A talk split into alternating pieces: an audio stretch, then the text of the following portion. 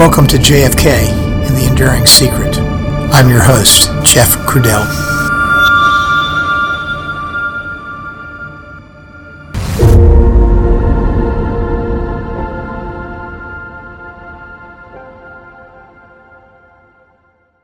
Hello, everyone, and welcome back to the podcast. I hope everyone is enjoying this wonderful and long Labor Day weekend. Today's episode is episode 184, and it's part two of the story of Richard Case Nagell. In last week's episode, we certainly covered a lot of ground and went down the rabbit hole a long ways on Richard Case Nagell. In some ways, we ate the frosting off of the cake first.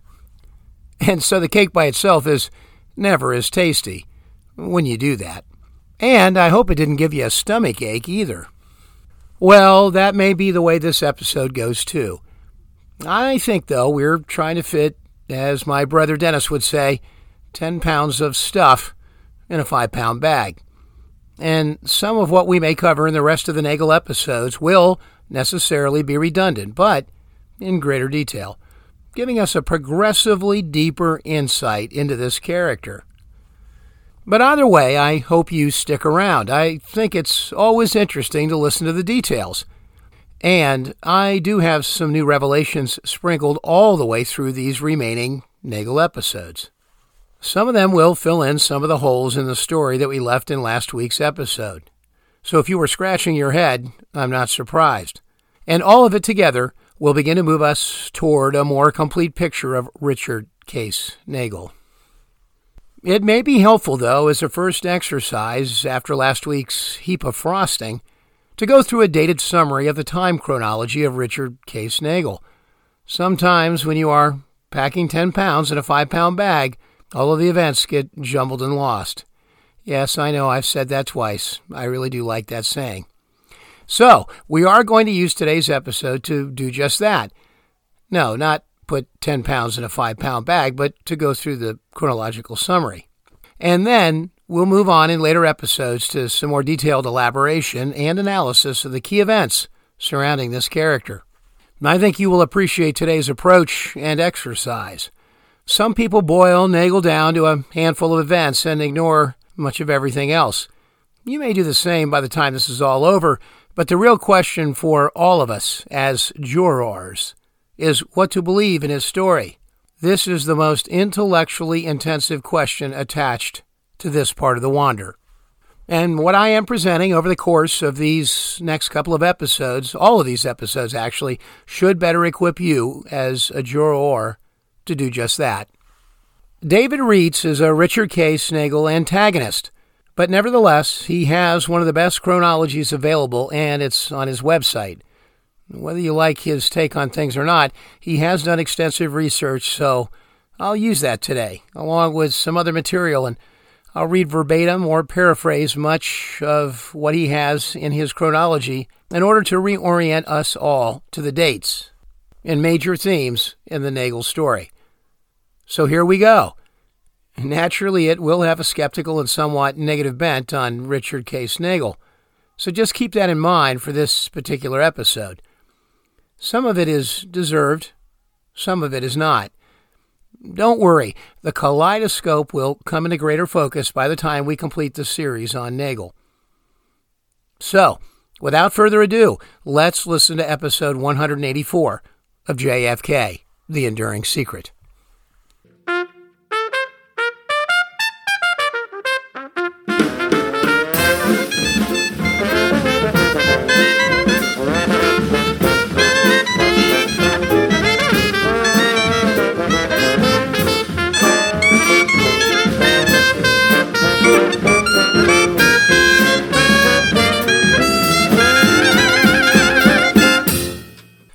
Richard K. Nagell was born on August 5th, 1930, in Greenwich Village, in New York City.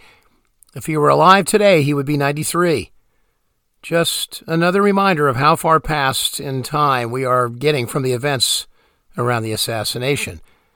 Nagell's father died when he was two, and for reasons unknown, he was separated from his mother when he was four. He lived in various foster homes until he was 11, and in an orphanage until he was 18. Most assuredly, this kind of childhood experience must have had an impact on the man. On August 5th, 1948, at the age of 18, he would enter the U.S. Army, and he was trained as a paratrooper at the Army base in Fort Bragg, North Carolina. Late in 1949 or early 1950, he began to study Russian at Fort Bragg, and he also took an extension course in Mandarin Chinese from the University of California. All of that seemed to be a prelude to monitoring Chinese technical broadcasts while he was in the military, which he did for about five months in that 1950 and 51 time frame. On August 1st, 1951, he would be honorably discharged as a sergeant while serving at Fort Benning, Georgia, and then become a commissioned second lieutenant almost right away on August 2nd, 1951, the next day. Nagell would continue to serve until he resigned his position as a captain on October 29, 1959, at Fort Dix, New Jersey. Let's spend a little bit of time now on the chronology of the next eight years, between 1951 and 1959, when he served in the military. In 1951, Nagell would arrive at Daegu, South Korea. He'd hit the ground as a second lieutenant, and he would be assigned as the rifle platoon leader to the 24th Infantry Division. And it wasn't long thereafter on Christmas Day, 1951, that Nagell was promoted to first lieutenant. And he would also suffer his first battlefield wound when a grenade fragment exploded and he incurred flesh wounds on his leg and his head. He would continue to fight in the conflict, and then, in August 1952, some eight months later, he would be rotated back to the United States, and there he would be assigned to the 82nd Airborne Division. He didn't like being stateside, and he immediately requested reassignment back to Korea. And about four months later, on December 6, 1952, he would again be engaged in battle and experience his second battle wound, when a hand grenade would produce fragments that would pepper his leg and face. But just five days later, on December 11, 1952, he would return to combat after that second injury. He would continue to fight in Korea, leading his troops for the next six months or so through June 11, 1953, when he sustained his third and most serious battle injury. This time again, fragments from a mortar or an artillery shell would create damage to his face and his buttocks. And he also sustained a concussion. In order to treat his injuries, because they were serious enough, he was flown to a Tokyo hospital but it didn't take him long to get back onto the battlefield again, which he did in early July 1953, less than a month later.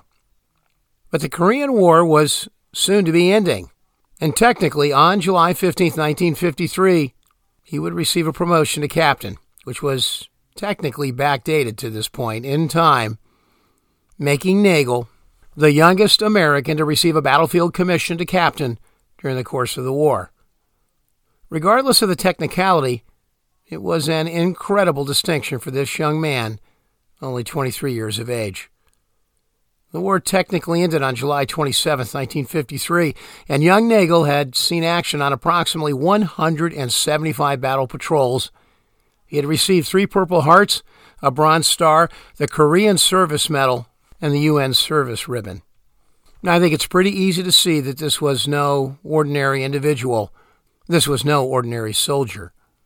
As the Korean War came to an end, Nagell was assigned to Army Language School in Monterey, California, to study Japanese, Russian, and Spanish.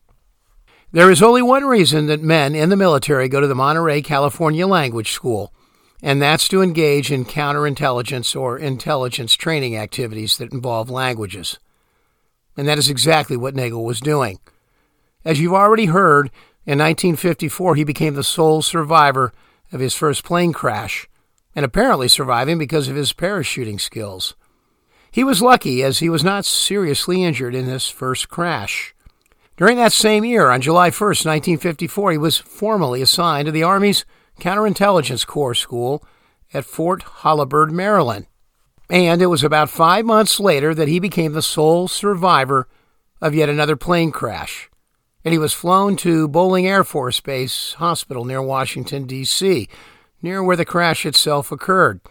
He had a jaw that was severely fractured on both sides, and he had sustained a skull fracture as well, and also a severe concussion, which left a permanent depression on the left side of his head, and, as described by his doctors, organic brain damage. It was here, during his recovery, that he would become connected through his care with a psychiatrist named Dr. Edwin Weinstein. He was a world renowned doctor that was involved with studying head injuries. Dr. Weinstein would become a central character in the later second trial that would occur related to the bank holdup. By all accounts, Nagell probably should have died that day, and we'll tell the story in a bit more detail later, but he was briefly in a coma.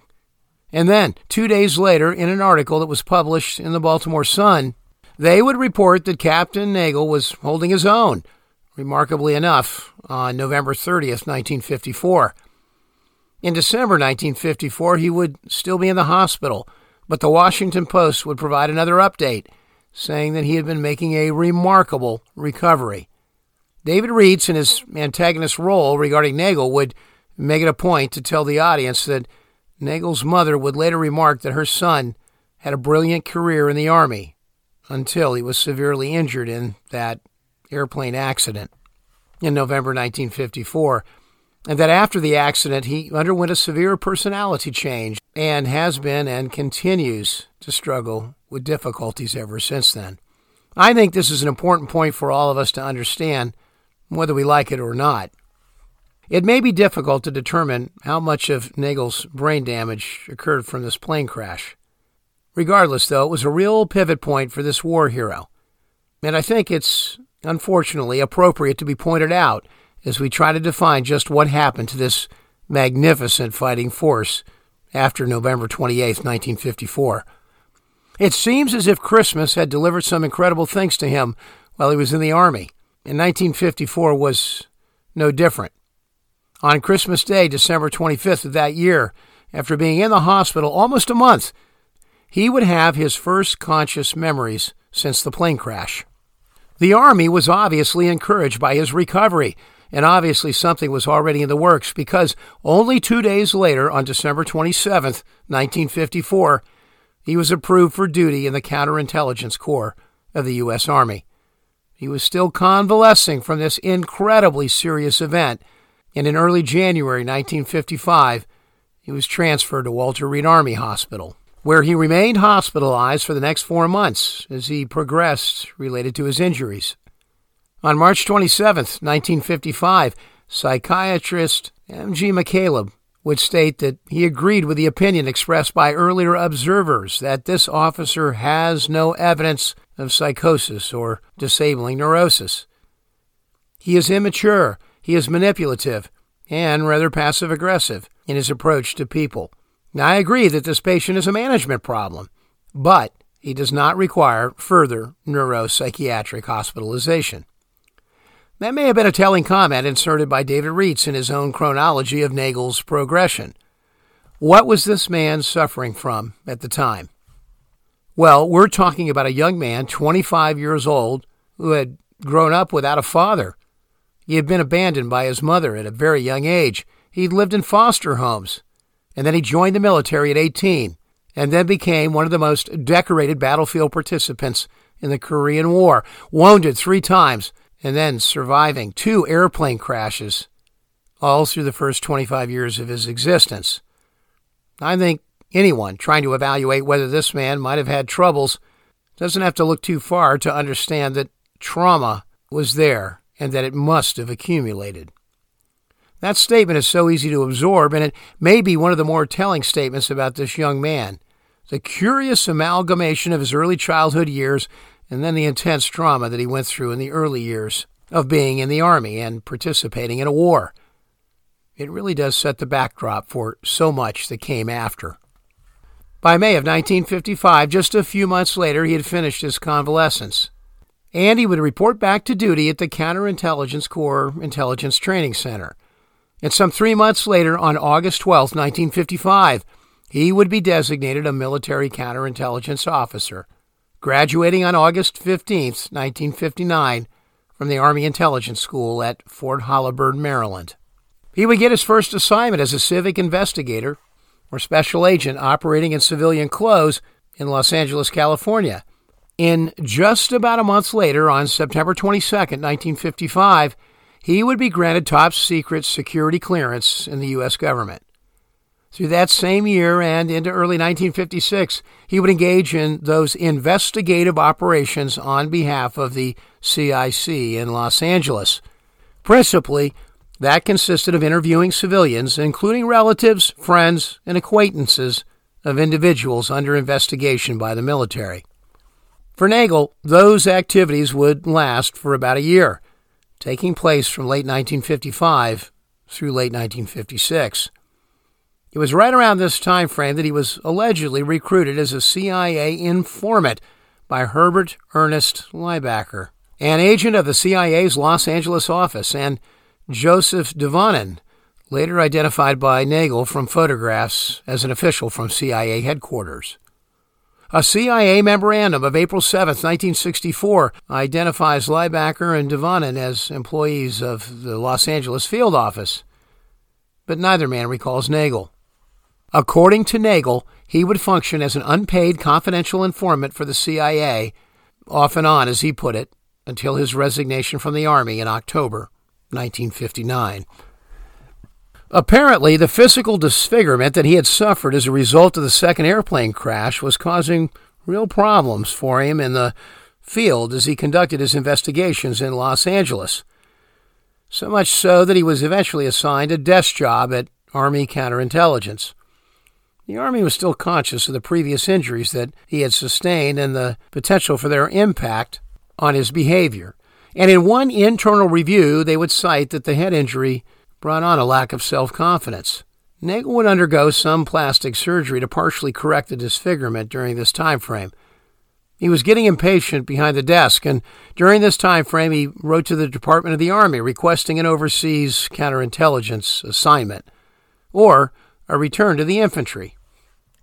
It is what happens next that would lead Nagell into one of the more deeper rabbit holes related to the spy world that he lived in. On May 5, 1956, he was assigned to Field Operations Intelligence in the Far East. As we have mentioned earlier, organizationally, Field Operations Intelligence within the Army at that time was highly secretive, and virtually nothing was known about it outside of the confines of the Army. He would serve as an advisor to the Army in Korea, focused on intelligence activities. It was here, at this point, that he also began to serve as the chief intelligence advisor to the HID, which was the Korean government's intelligence arm. This went on for a period of time in 1956 and into 1957. Sometime in 1957, he was alleged to have couriered treasury plates from the U.S. to Japan for use in a counterfeiting operation related to the production of North Korean currency. You have to understand that during that time frame, one of the counterintelligence approaches was to flood foreign countries that were foes with excess currency, thus creating significant Weimar like inflation, which would be disastrous to the economy. This same technique was later used to try to destroy aspects of the Cuban economy as well. By February 7, 1957, he was transferred out of Field Operations Intelligence at his own request, and he was reassigned to Field Operations Intelligence Far East Headquarters in Tokyo, becoming attached to the 441st Counterintelligence Corps Group. As Dick Russell would suggest in his book, there was a significant retreat of the U.S. counterintelligence forces out of Korea at that time, post war, and Nagell would supervise the review of top secret military intelligence files in Tokyo while in his new position. Part of the exercises that they went through were the consolidation and transfer of the files. Dick Russell would speak to Nagell's brother in law, Louis Gambert, who would later report that Nagell had multiple stashes of documents that he had retained from those files. He wasn't supposed to have them, but he'd gotten them on film. It was secret information, and Louis assumed that he would use it as some sort of leverage by threatening to disclose certain things later on.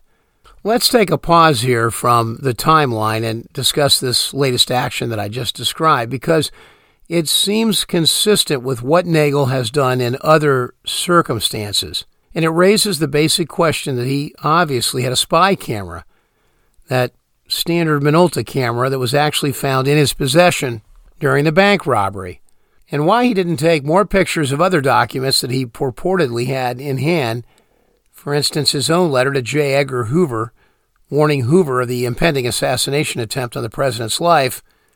Well, you just have to wonder. Well, we're going to get to that topic in a minute, but it's a great example of these pieces of evidence that have been referenced to by Nagell that have never been found and have never found the light of day. He was a smart man, and so again, why he didn't just photograph that letter to Hoover before he sent it is beyond me. Anyway, so it's now about November 1957, and Nagell is still overseas. At this time, he is alleged to have been recruited by John Lampert into a CIA project that was aimed at getting Soviet Colonel Nikolai Eroshkin to defect.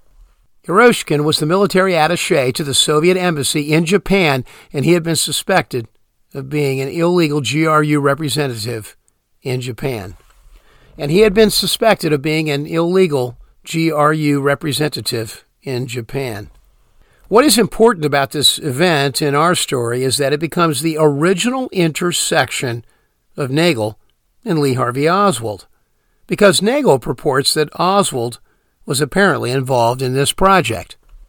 According to Nagell, Oswald and one other American visited the Soviet embassy in Tokyo. Apparently, there was a picture taken of Oswald by the Japanese as he entered the Soviet embassy. They are introduced to each other under aliases. As Nagell tells it, the two men, he and Oswald, would meet on one other occasion along with a doctor, Chikao Fujisawa.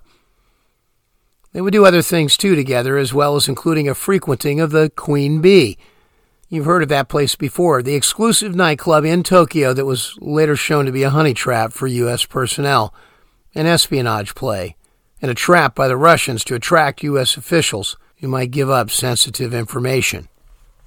More already said about that in a previous episode on Oswald, so I won't go into that in detail here.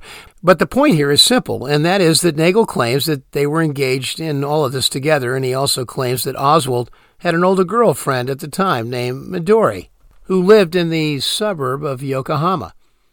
Nagell would continue to claim that he was on loan to the CIA at this time, on loan by the Counterintelligence Corps. It was now 1958, and Nagell's troubles with the military were beginning to surface. He had met a beautiful young Japanese girl, which, ironically, he happened to be investigating her father as part of his routine activities. He fell in love and at one point came under scrutiny for having her in his office quarters. He was reprimanded, and this began to create tension amongst the authorities in his unit, including Colonel William Rainford, who he accused in a letter as being unfit for duty. It was a letter that Nagell would send to the Army's Inspector General. Nagell would make all sorts of charges about personal injustices and competence, corruption, mismanagement, you name it, maladministration. How much of this is true and how much of this was the beginning of certain paranoid manifestations by Nagell is not very clear. But it does appear to be very clear that the officers in his unit by this time were growing weary of Nagell's actions to bring notoriety to their operations. Allegedly warned by a friend of his, Jun Murai, head of the Tohoku Regional Police Bureau, and a Mr. Masui of the Crime Prevention Section of Japan's National Police Agency, they apprised him that the Japanese had penetrated the Eroshkin project and that it would be better for Nagell to disassociate himself from it. So, as a result, sometime around January 10, 1958, Nagell drops out of the alleged Eroshkin defection plan. As Nagell tells it, as part of his punishment for going rogue on Colonel Rainford, he refers Nagell to the U.S. Army Hospital in Tokyo for guess what? A psychiatric evaluation. More formally, in the reports, it was a result of his attitude over being reported for having his fiancée in his bachelor quarters. As you might have expected, no neurosis or psychosis is reported, but the authorities in this unit nevertheless used it to their advantage, obviously, and He is now relieved of all of his sensitive duties following his release from the hospital in Tokyo. Again, this is early 1958, and his letter writing campaigns got prolific at this moment, sending correspondence not only to the Department of the Army, but also to U.S. Senator Jacob Javits, columnist Drew Pearson, and it was all complaining of alleged security violations within the counterintelligence corps. No doubt, sending letters to such public figures about things happening so surreptitiously has to mean either one of two things to me. When I listen to all of this, it means that he either was having severe mental problems or there really was some severe things going on that needed to be talked about. Because, let's face it, Nagell wasn't crazy. But there is no doubt that some of the emotional and psychological issues that we mentioned earlier were probably still present, and so how much of this behavior at that moment was a function of that amalgamation of problems, well, I'll leave that up to you. None of us were there, so it's hard to tell, but I certainly see this as being a factor. And like so many things in life, the truth probably lies somewhere in between all of this. There probably were bad things going on inside the counterintelligence corps, and Nagell was probably getting more paranoid as a result of it and the cumulative effects of all the things that happened to him already in life, well, it was an obvious mixture of two explosive ingredients. I'm willing to bet on that one. An event that happened just around this time frame, about February 1958, was, by Nagell's own account, confirming as it relates to his own paranoia. He would later tell a story of how he would participate in the alleged kidnapping and then the murder of Marine Sergeant Emmett Dugan. Dugan was suspected as having been defected in place to the Chinese.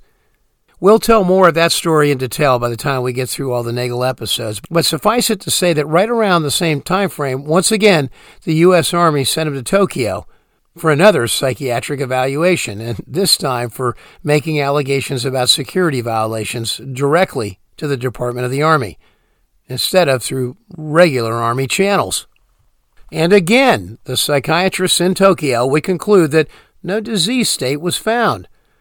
It is worth a little chuckling commentary as we listen to all of that to think that Nagell's superiors at the Counterintelligence Corps probably sat around the table, maybe perhaps drinking a cup of coffee, thinking that, you know, what in the hell is this guy thinking? Here we are, the Counterintelligence Corps, and hardly anybody knows about us. And here he's been in field operations intelligence been given a top secret clearance at some point and exposed to all of the secret Army intelligence gathering apparatus that exists conventionally, and then he goes off on a writing campaign to higher ups at the Department of the Army. The guy must be crazy. Well, for what it's worth, I think I might have sent him for a psychiatric evaluation as well. Maybe just asking, Are you effing stupid? I might not even have asked if he was crazy. Well, anyway, a few months later in March 1958, he marries Mitsuko Takahashi, the beautiful Japanese girl that I just mentioned, and who I said earlier had a father that Nagell was allegedly investigating at the U.S. Embassy in Tokyo. Well, one thing is for sure if anything in this whole crazy scenario is true, it's that it was not a smart move on his part to ignore the conflict of interest that he may have had in dating this young woman who was the daughter of a person he was formally investigating. As you might have expected, less than a month later, on April 21, 1958, the whole thing brought on a series of charges against him. He was informed that he was being investigated for compromising classified material. Apparently, a subordinate had claimed that Nagell permitted Japanese nationals to have unauthorized access to classified defense information. Nagell was immediately relieved of all of his CIC duties. And it was easy, I think, at this point for the higher ups to say that it was due to mental instability. Even though there wasn't one shred of psychiatric evaluation up to this point that would support that entry in the military files. Nevertheless, all of his security clearances were revoked. The obvious question in all of this was whether or not Nagell during this 1958 time frame had become a double agent. And it is alleged that he did specify to Bernard Fensterwald in 1978 that he had worked for the Soviets while he was a member of the Counterintelligence Corps. He allegedly later told one of his Leavenworth cellmates that during his entire service, whatever the truth is there, there is no doubt that Nagell had some connection to the Russians at some point. Ultimately, he did tell Jim Garrison that he had functioned as a double agent. I'm sure at this point that our government just wanted a decorated war hero like Nagell to go quietly. And so, several months later, by July 15, 1958, the government would ship him back to the U.S. And upon recommendation of the Pentagon's Intelligence Security Department, he was removed from military intelligence and reassigned to Fort Dix in New Jersey as a basic infantryman. Nagell himself didn't sit still about what was happening to him. And you guessed it, he began to write. About a month later, on August 28, 1958, he would file a long contestation about illegal Army activities and send it to the Inspector General of the Army in Washington, including his allegations of security violations within military intelligence and the injustices that he felt he had been dealt by his CIC superiors in retaliation for his disclosures in Japan. His letter did produce a bit of a stir, but nothing seemed to be happening, and so on October 5, 1958, Nagell would write his first letter of resignation to the Army. But less than 10 days later, on October 14, 1958, he would withdraw that letter of resignation after allegedly being informed that the conditions of his current assignment would not be permanent and that the matter discussed in his 28th of August 1958 letter to the Inspector General would be investigated. By 1959, the Army had come to stronger conclusions about Nagell, and on April 14, 1959, they declared him ineligible for further duty within the Counterintelligence Corps. What happens next in April, May, June 1959 timeframe relates to an incident that reunites him with Professor Fujisawa. Nagell maintains that Fujisawa tried to contact him via mail at Fort Dix, and thereafter ensues an event which is quite interesting. Nagell is obviously sensitive to the fact that he's being watched. So he notifies the Trenton, New Jersey FBI office that Fujisawa has contacted him. Keep in mind that Fujisawa is at least in some circles believe to be a communist. The FBI then suggests to Nagell that he go meet with Fujisawa, and he allegedly meets with him twice in New York, where Fujisawa allegedly seeks to recruit him as a Soviet agent, purportedly even resorting to attempted blackmail, which might expose some of Nagell's activities that had occurred overseas already in support of the Soviets. Nagell allegedly scares him off by claiming that he's wearing a wire, and he then informs members of the Trenton FBI office, meeting with them at Fort Dix. But apparently, they express the opinion that Fujisawa is not a Soviet agent. What to make of all this, I don't know, but more to come. In the summer of 1959, Nagell is back home with his new wife, and she's pregnant. And in June of 1959, they had their first child. Teresa Dolores, who was born at Fort Dix. By the end of August 1959, Nagell is really through with the Army, so he sends another letter of resignation. Nagell himself would later claim that it was his wife who insisted on the resignation. Nagell was really through with the Army, and the Army was through with him. And on October 29, 1959, he would receive an honorable discharge and move with his wife to Los Angeles. Shortly thereafter, on November 20th, 1959, the Nagells would have their second and last child, Robert Lamont. Nagell was now a civilian, and he would begin work in December 1959 as an investigator for the state of California in the fraud division of the state's Department of Employment. Nagell would allege that it was around this time that he would again become a paid informant for the CIA. Later, he would say that during the period of 1959 through 1963, as a commissioned officer of the United States Army and as a civilian, he acted, off and on as he would put it, as a confidential informant for the Federal Bureau of Investigation as well, both at his own volition and upon solicitation by the FBI. It is not clear exactly when, but things began to get stormy with his wife. And there are various events which occurred during this next couple of years that would give indication that he was beginning to have emotional issues around all of that as a result. In March 1961, he was transferred to California's Department of Alcohol Beverage Control, or ABC. He would function as a liquor control investigator. Nagell would make allegations that the California Department of Alcohol Beverage Control itself had a wide variety of functions that went well beyond what is generally known to be their purview, implying that they had stronger ties to the central government in terms of doing undercover investigative work. Perhaps even having parked a small number of government employees from places like the CIA there. A perfect cover for undercover domestic work. Still others would say that military intelligence was using Nagell during this time frame to do all sorts of things, including chaperoning high ranking Japanese visitors in California, despite Nagell's official resignation from the Army in 1959. Nagell's wife left him several times. It's not really clear when his wife left him for the first time, but it's fairly clear that she left him for the second time in February 1962, taking their two children and moving to a downtown LA apartment. These events, the loss of his family, may very well have triggered another iterative round of mental and emotional instability that most certainly would be a factor in anyone's life, at least a contributing factor when it comes to stress levels. That brings us to 1962, when Nagell, under the direction of someone unknown, began to surveil Steve Roberts, who was the West Coast representative of the Fair Play for Cuba Committee. Recognize that name? Yep.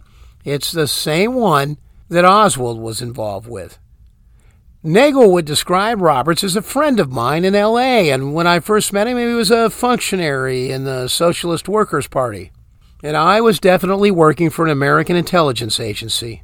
I knew him in both an official and an unofficial capacity.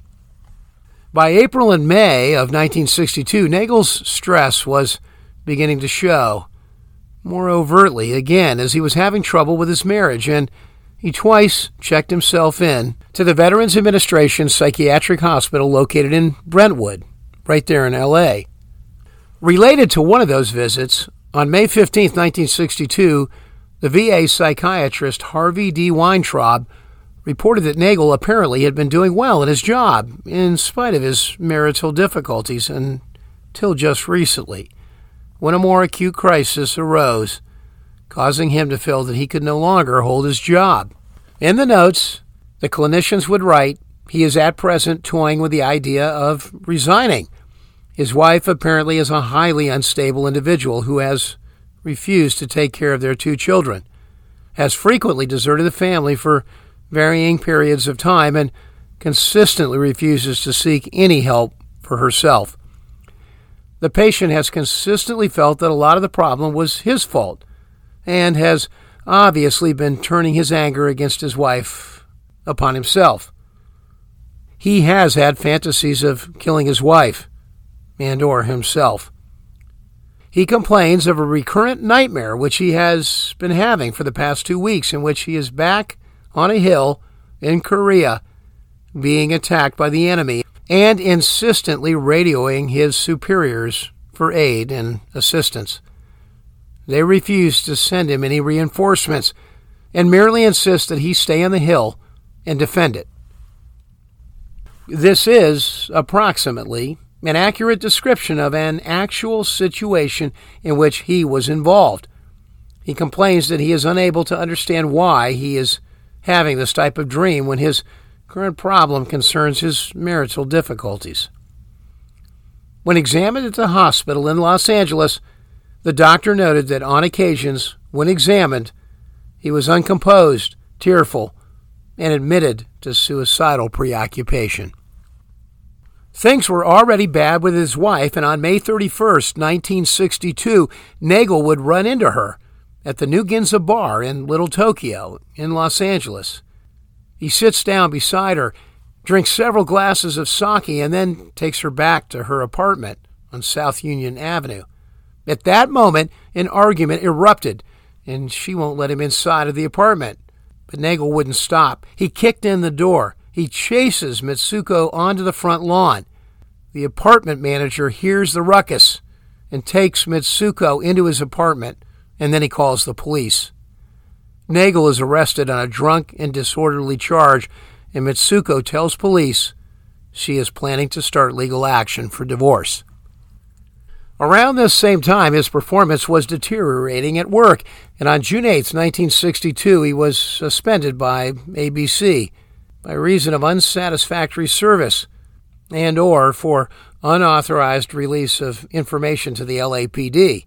You see, it was alleged that he was fired for stating to the press that the Los Angeles Vice Squad was shaking down too many businesses. You know, you can't shake down too many businesses. I guess there's a, good number. And if you just stay around it, that's enough. Well, Nagell was dismissed by ABC on June 27th, just a couple of weeks later. There are a myriad of stories about just exactly how he lost his job at ABC. One FBI file reports a statement from Nagell saying that he lost his job after having been accused of taking a $20,000 bribe, which, of course, he stated he turned down. There is another story that Nagell himself told his brother in law, Robert Gambert, that he lost his job over an investigation into organized crime in relation to a Lake Tahoe, Nevada casino. One government file repeats the story again about the alleged LA Vice Squad shakedown of too many businesses that Nagell perhaps made comments about to the press. And Nagell himself apparently affirmed in sworn testimony at his El Paso trial that he was dismissed for making a statement to the newspapers. Whatever the exact reasons were, he was, once again, clearly involved with drama at his employer, and his employer currently didn't like it, and so they got rid of him. Weeks later, in early July, Nagell would be contacted by the FBI in Los Angeles, and not long after that, he would be shot in the chest allegedly on a Southern California beach while meeting someone between Malibu and Oxnard. He would drive himself to Wadsworth VA Hospital in LA, but he refused to identify the assailants or furnish any information about the shooting to the police. A friend of Nagell's named Bill Lynn said that Nagell was very closed mouthed about the circumstance of the shooting Lynn would go on to comment and say maybe it was organized crime or an LA cop or a communist. He told another friend, John Margain, that he'd been investigating some guy with a prison record who was not supposed to have a liquor license. The man shot Nagell, but he said it was never reported that Nagell shot the other guy, too. Nagell's relatives believed that the shooting had something to do with the Nevada casino situation. Nagell would report to one of his doctors, Ed Weinstein, that the shooting probably had something to do with hoodlum threats. But at the end of the day, there never has been anyone that has come up with anything conclusive. And of course, Nagell himself has really never told the truth about the whole thing. There was even a theory that it might have been a self inflicted wound.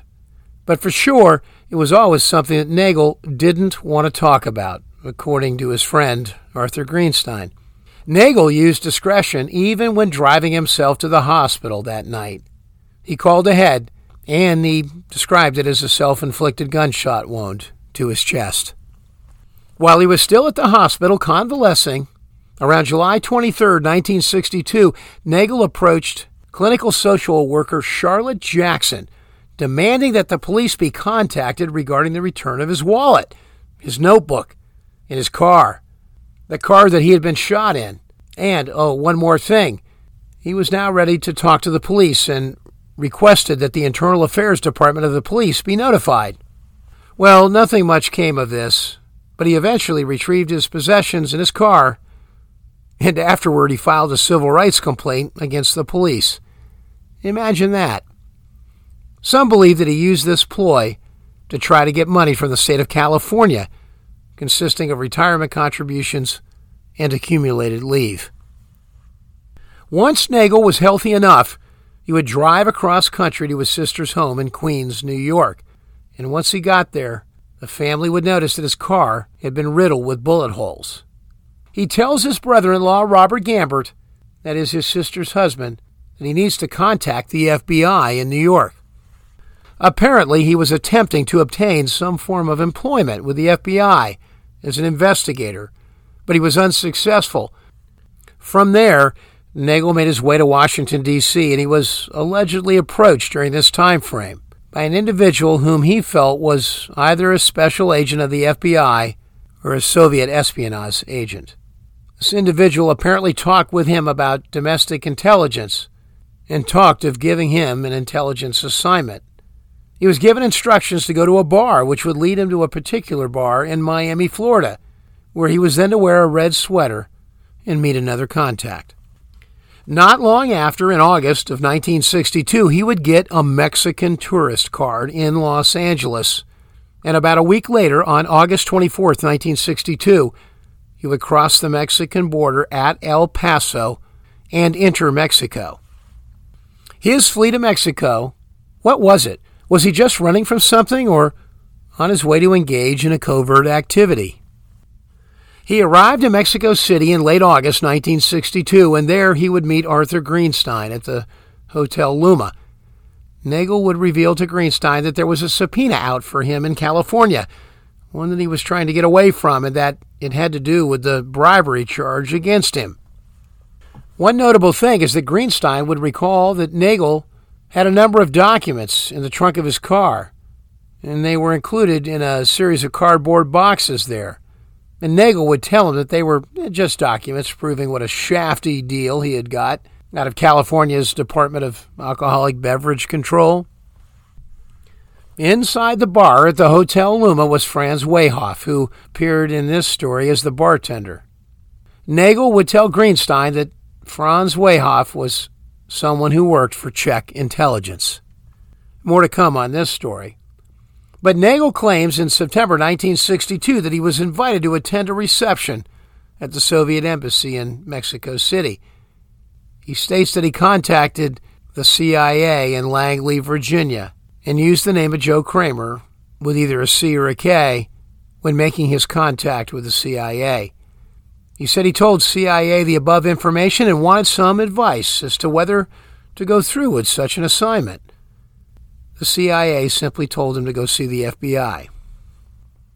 While still in Mexico City, he allegedly refuses an offer from some foreign government to participate in a criminal offense against the United States. What that was, nobody knows.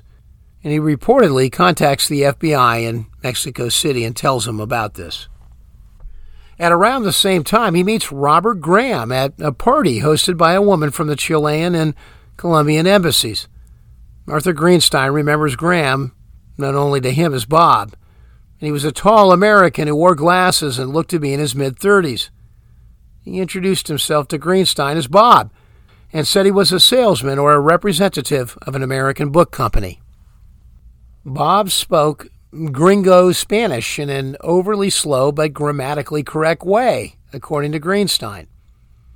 The guy was coming on like a real bon vivant, kissing the girls and drinking fairly heavily, but in his remarks he seemed to be a right wing type individual.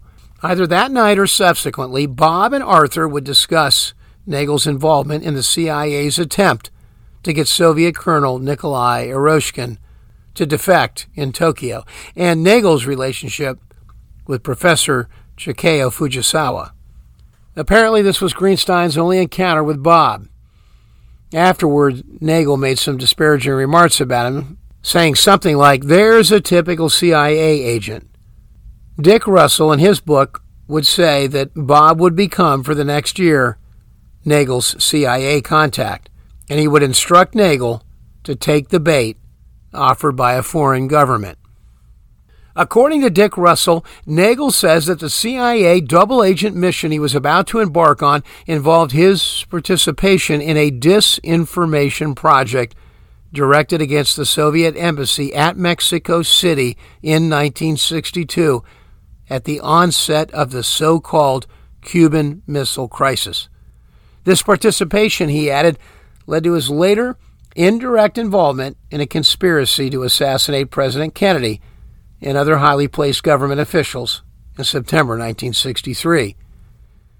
Nagell has said little more about the man who sent him on his mission, except that Bob was a subordinate CIA officer whose ultimate reporting reached all the way up to Desmond Fitzgerald in the CIA.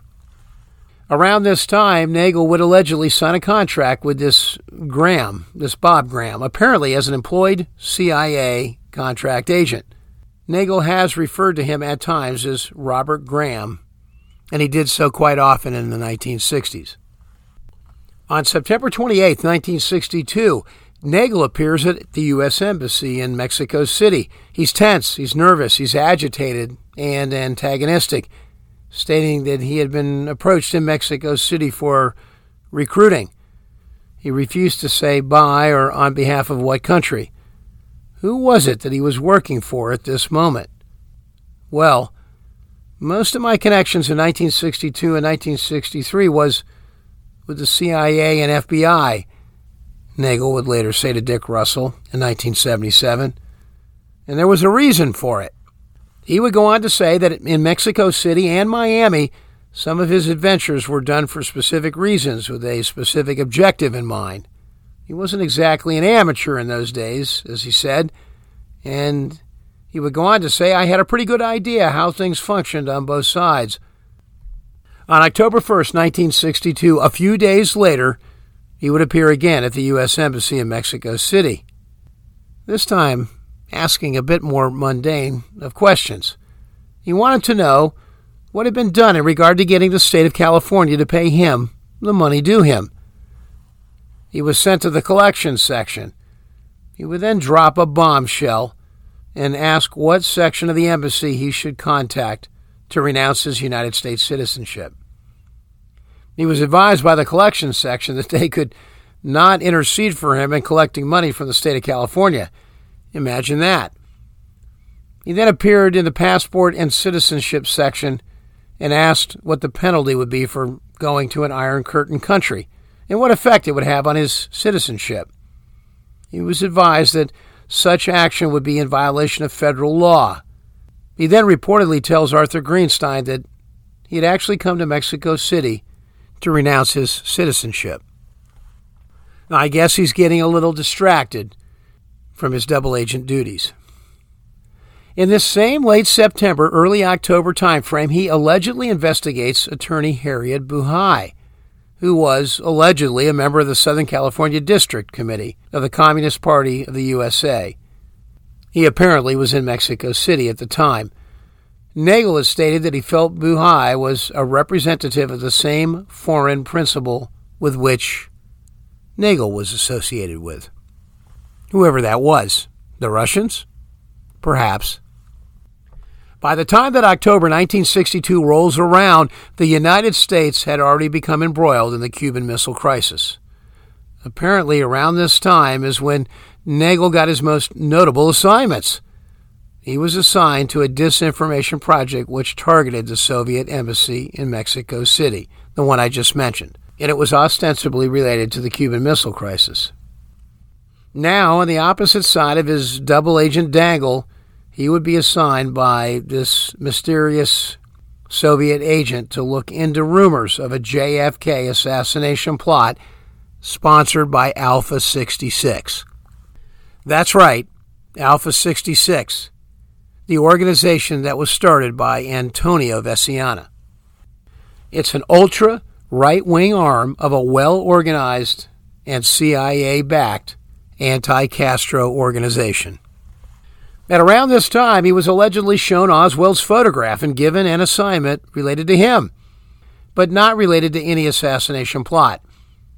Oswald was under intermittent surveillance since the day he arrived back in the United States, Nagell would tell Dick Russell. Soviet intelligence, said Nagell, was more interested in Oswald than the Americans. The reason was when he was in the Soviet Union, he was considered emotionally unstable, prone to commit some act that could bring embarrassment to the Soviet Union. This was before he was, in fact, involved in anything like that. On October 21, 1962, Nagell would leave Mexico City, and the next day he would check into the Holiday Inn located in Laredo, Texas. There, he allegedly made a brief inquiry into the status of Oswald. Dick Russell writes that shortly before departing Mexico in October 1962, that Nagell had made an arrangement with the Hotel Luma's bartender, Franz Waehauf, apparently a secret operative for the Czech intelligence service. Waehauf sent him to a weapons specialist where Nagell had said he obtained a 22 caliber revolver equipped with a welded-on silencer. The original target, he added, was a well-known Cuban exile leader in Miami named Rolando Masferrer. In just a few short days, he would be back in New York again, visiting his sister Eleanor Gambert at her home, again in Queens, New York. While he was in New York in November 1962, he allegedly contacts the FBI, letting them know that he wanted to expose the ABC back in California.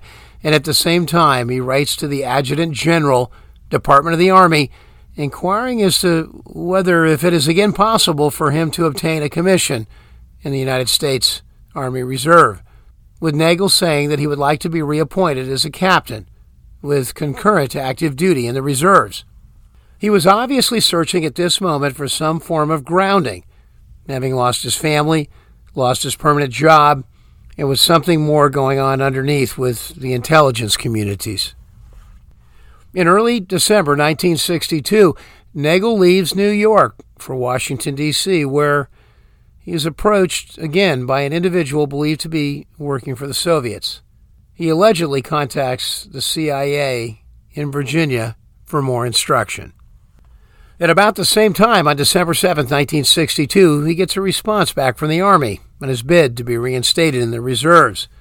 Infantry Lieutenant Colonel Lewis J. Schulter responds by instructing Nagell to submit an application, but adding, I do not believe that your chances are very good.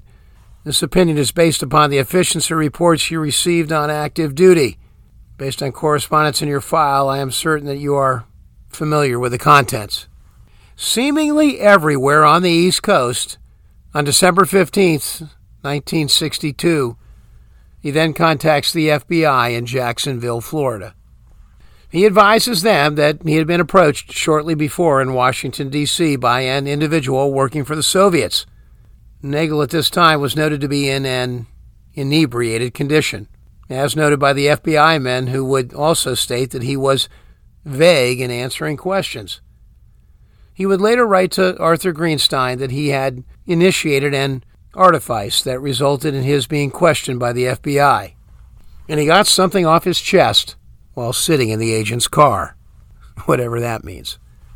The events of the next couple of weeks would once again reveal the emotional and psychological troubles that Nagell would find himself in. Somewhere around the time frame of December 15th to December 20th, 1962, shortly before Christmas again, he would later describe himself to Arthur Greenstein as running scared now, racing west to Tallahassee in Florida, and then south to St. Pete. And then, sadly, on December 20th, 1962, Nagell would check himself in to the Bay Pines Veterans Administration Hospital in St. Petersburg, Florida, complaining of severe headaches, blackouts, and amnesia. According to records, that would state the patient feels his intentions were to go to California, but he came to Florida instead. He cannot remember any part of his trip until he arrived in Tallahassee, where the police suggested he come to Bay Pines. He said the travel check showed that his journey to Florida took 10 days, having spent two days in Washington, D.C., a stopover in Jacksonville, Florida, and so forth. There at Bay Pines, his condition would be diagnosed as chronic brain syndrome associated with brain trauma with behavioral reaction characterized by passive aggressive and paranoid features.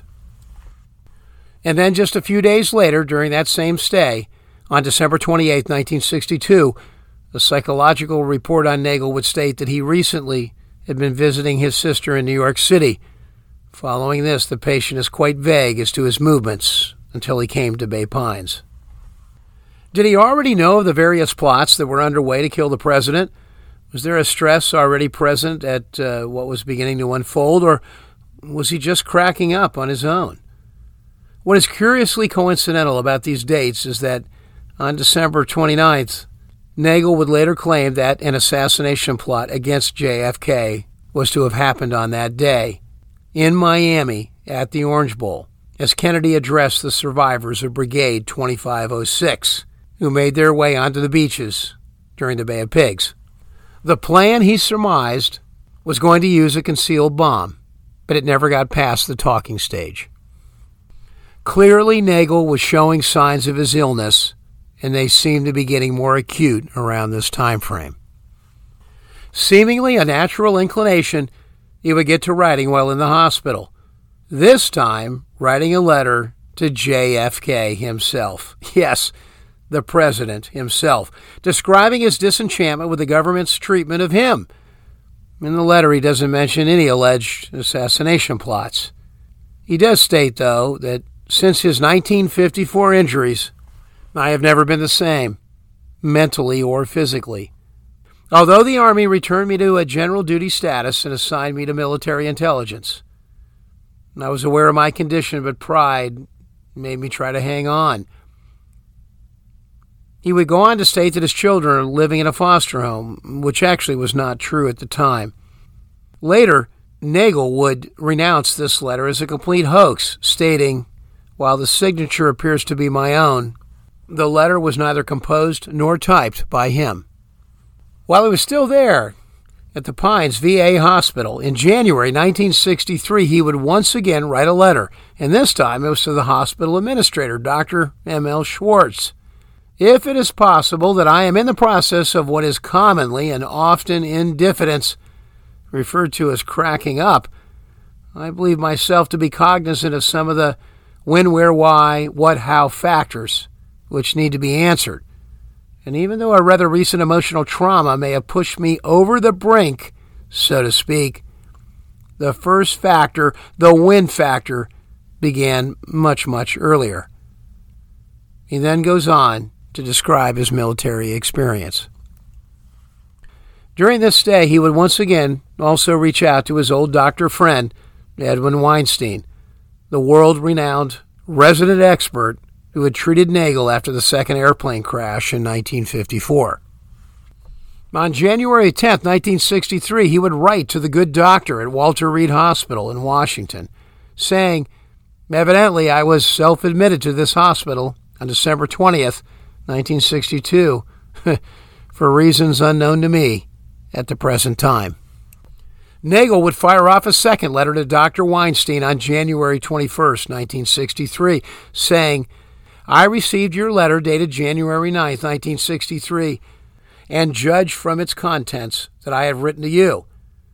Please note that if the first letter to Dr. Weinstein was written on December 10th, the Dr. Weinstein's response could hardly have been penned on December 9th. So, just as a PS here, as I'm writing this, there is something missing in the chain of correspondence here, or the dates are wrong. Nevertheless, Nagell would go on to tell Dr. Weinstein that if I have written to you, I do not recall doing so. However, there are many things which have occurred recently that I do not remember. Nagell would go on to describe the severe headaches, the loss of equilibrium while standing or walking slowly, but he had no dizziness, and he also had a loss of memory for extended periods. And this had occasionally plagued him since the 1954 plane crash. He would go on to say, I might add here that these same occurrences have happened to me quite recently, but they've been more frequent and of longer duration and are the reason why I was admitted to this VA hospital. About a week or two later, on January 22, 1963, he was well enough to be discharged from Pines. And he got into his car and he began to travel south to Miami. Allegedly, he registers at the Biscayne Boulevard Holiday Inn under a false name. Nagell would later state that the character known as Angel in the Sylvia Odio story was in Miami during the latter part of January 1963, and Angel may have stayed at the same Holiday Inn located on Biscayne Boulevard. On several occasions, Nagell visited a well lighted Cuban restaurant that was located on Flagler Street in downtown Miami, and also a small photo shop that was located on a nearby street. This shop had some kind of a connection with the MRP, or Movimiento Revolucionario de Pueblo. The next day, there in Miami on January 24, 1963, he allegedly contacts the FBI using the same Joseph Kramer alias that we referred to earlier. He would ask the FBI in Miami a rather bizarre question, asking if his Cuban or Russian sources gave him a pistol with a silencer and some microfilm, would he be permitted to return those both to his U.S. contacts so that he could be of further use to the U.S. government? Later in January 1963, Nagell states that this was a time in Miami spent for a reason. And if it was true, it was a big one. Only for who was he doing this work and why? Nagell says that he was investigating some key members of the Miami exile community, including Manuel Artime, Roland Masferrer, Sergio Arcacha Smith, and Eladio Del Valle obviously all well known names in the assassination story that we've told thus far. By early 1963, Nagell was again on the move and headed back west, where he was in Dallas by this time, staying there for a few days and apparently inquiring about Oswald. From there, he goes to Nuevo Laredo, Texas, where he apparently meets his Soviet contact. Code name, as Dick Russell points out, oh, Oaxaca. Not much is known about Nagell's movement for the rest of February and March and into April of 1953 and into April of 1963. But soon enough, sometime in April, he does show up in Wilmington, Delaware to visit his friend Arthur Greenstein, telling Arthur that he had driven through the southern tier of the United States and had stopped to drop off some presents, whatever that meant. Now, again, in the Washington, D.C. area, the CIA photographs him outside of the Soviet embassy in Washington. And the Soviets, based on what Nagell says later, allegedly put Nagell to watching Marina Oswald. Nagell conducts an inquiry in Dallas and San Antonio into Marina's reported desire to go back to the USSR. According to a letter to Arthur Greenstein, he simply checked on Marina at the San Antonio Bureau of the Immigration and Naturalization Service. I believed I was functioning for the CIA for my inquiry into her, Nagell would state. I was provided photos of her. I've seen her, but never met her. There is a possibility that she has seen me with other people. This assignment, according to Nagell, had nothing to do with the assassination. According to Nagell, he had assignments from his handlers during the spring and summer of 1963 to inquire into the current status of a number of persons, all members of the Communist Party of the USA, residing in the Southern California area. That led, in May 1963, to his investigation of Socialist Worker Party, Congress of Racial Equality, Fair Play for Cuba committee member and affiliate, Vaughn Marlowe, whose real name is Vaughn Snipes. And this, Nagell states, was a particular assignment that he was doing on behalf of the CIA. He said he had investigated Snipes and his wife, Priscilla, in conjunction with my inquiry about Oswald, one of the two Cubans who were associating with Oswald in August and September 1963. And one of these that also fits the description of one of the two Cubans who allegedly visited Sylvia Odio at Magellan Circle with Oswald the day before his trip to Mexico in September 1963, was witnessed entering the On the Beach bookstore on two separate occasions while he was under surveillance. The bookstore was located in Venice near L.A., and Snipes was the proprietor. Snipes, who once boasted that he was a good shot with a rifle, was considered for recruitment to hit JFK. In June of 1963, it was an incident that would have taken place during JFK's visit to the Beverly Hills Hotel. But that project never materialized, as Nagell put it. We'll cover more on the Vaughn Snipes affair later. In June 1963, Nagell allegedly took a 16 millimeter photograph of Angel and Leopoldo in Los Angeles. Not surprisingly, this photograph has never surfaced. Just around the same time, once again, Nagell would request admission to a VA hospital, this time the same one in upscale Brentwood.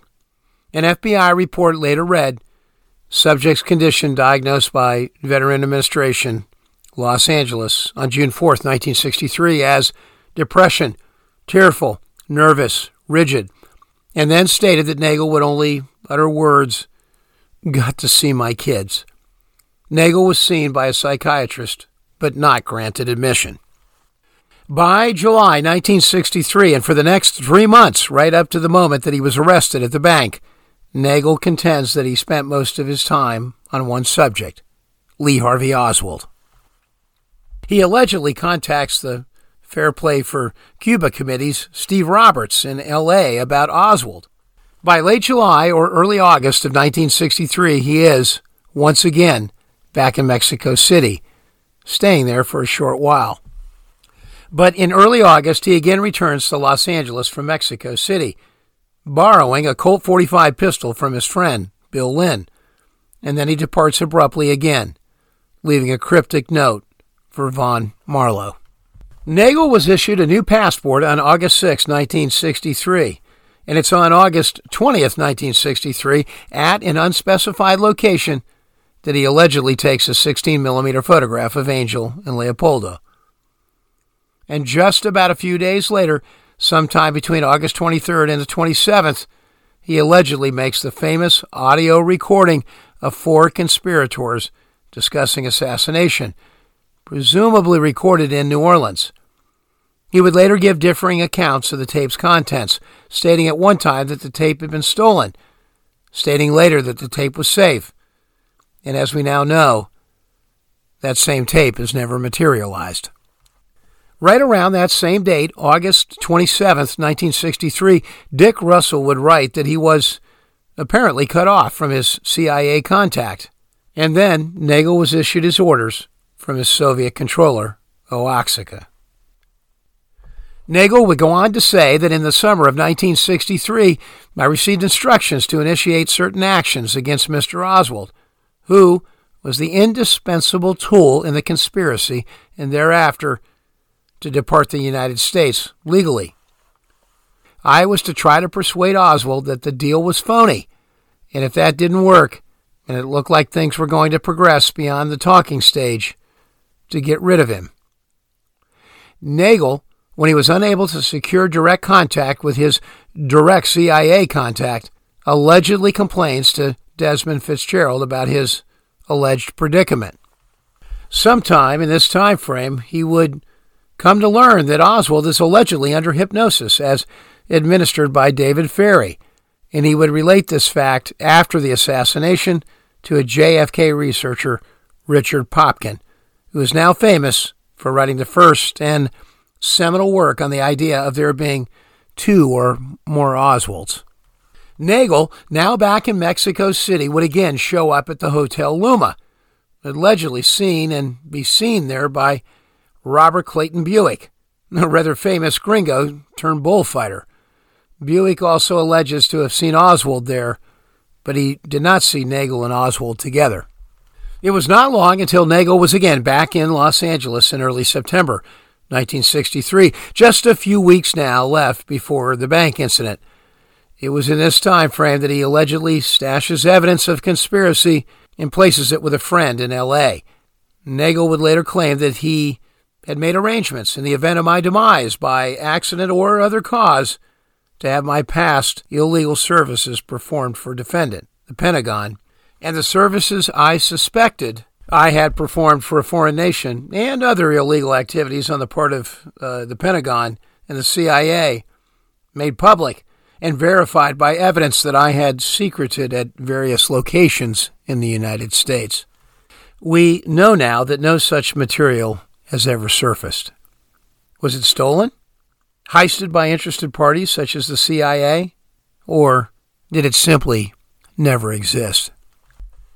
The next few weeks heat up with things Oswald. He makes his way to New Orleans, and sometime during the week of September 10th through the 16th, he meets Oswald in New Orleans and tries to dissuade him from cooperating with plotters. Apparently, he is unsuccessful, but regardless, part of this continuing story is that on either September 15th or 16th, 1963, just four days before the bank incident, he allegedly meets Oswald in Jackson Square in New Orleans and advises him to meet Oaxaca in Mexico City on September 26th. Allegedly, Nagell has a street vendor photograph the two of them without Oswald's knowledge. This photo, as we know, never materializes. Later, Nagell himself would deny that this photo was ever taken. As part of this trip, sometime around the same time frame, he contacts the FBI in New Orleans using his Kramer alias. Was all of this true, or was all of this just a bunch of cock and bull? Well, renowned attorney Bernard Fensterwald, who represented Nagell in the VA case, believed him. Fensterwald would later be quoted as saying, The USSR ordered Nagell to eliminate Lee Harvey Oswald because they thought it might be an extreme embarrassment to them if he was caught, not because he was one of them. On the night of September 20th, Nagell allegedly leaves New Orleans and dispatches, which is the word he likes to use, a registered warning letter to J. Edgar Hoover. The letter never materializes, and he states that he possesses this receipt for the letter, the registered mail, and that he can produce it or that the FBI confiscated it on September 20th, 1963, the date of the bank incident, and they never returned it. Well, the receipt never materializes, but Nagell later makes an affidavit in support of the existence of the letter. We'll hear the affidavit itself in a later episode. I have never stated where that letter was mailed from or that I'd mailed it personally, Nagell told Dick Russell. I've always said I dispatched a letter at the instance of Joseph Kramer. I felt sure that if the FBI got a letter signed Joe Kramer and ran a computer or file check, they would look into it. They would know this was not a crank letter. It is known that Joseph Kramer was a known alias of a communist agent. He was sure they would look into it. Later, Nagell writes during the period 1962 to 63 and prior thereto, as a civilian, I may have performed intelligence services for a foreign nation after being deceived by signing a contract and by other reasons into thinking that I was functioning for the CIA. I arrived at this conclusion in September 1963 after conducting investigations and or inquiries into the activities, status, and or intentions of certain persons among whom were Franz Waehauf, a Mexican subject of German nationality, Manuel Artime, a leader of the Miami based People's Revolutionary Movement, Vaughn L. Snipes, an executive director of the Los Angeles branch of the Fair Play for Cuba Committee, and Lee H. Oswald, later accused as the lone assassin of President John F. Kennedy. Years later, in 1967, while still incarcerated for the bank incident, he would write yet one more interesting letter and this time the letter went to Senator Richard Russell, a member of the Warren Commission. In that letter, he would write the following about one more event that occurred one day before the bank arrest on September 19th. He would say this to the good senator I think you should be apprised that all information resulting from my surveillance of Mr. Oswald's activities, including his involvement in a conspiracy to murder President Kennedy, was passed on to Soviet officials without delay. In fact, my last report concerning him was dispatched the evening before my arrest. On September 20th, 1963, the date of the bank incident, he was allegedly on his way to meet a contact in Juarez, and then he arrived in El Paso. He allegedly mails a letter to Desmond Fitzgerald and one to another unnamed CIA official at Langley headquarters. And he allegedly mails five $100 bills and an airplane ticket to Mexico City to an unknown recipient. He would later claim the funds and the ticket were for Lee Harvey Oswald's Mexico City trip. But, he would state, I have cause to believe that he was never given or did receive the $500. As many of you know and study the assassination story, there is much speculation on how Oswald obtained the funds to travel to and from Mexico City and pay for a hotel and other meals and expenses while he was there. Soon after all of this, Nagell walked into the bank and fired two shots that would land him in jail and federal prison for the better part of the next four and a half years. Nagell consistently denied he had tried to rob the bank and stated vehemently that his purpose for entering the bank was related to something else. And the something else, as we now know it, as screwy as we all know it to be, was the JFK assassination.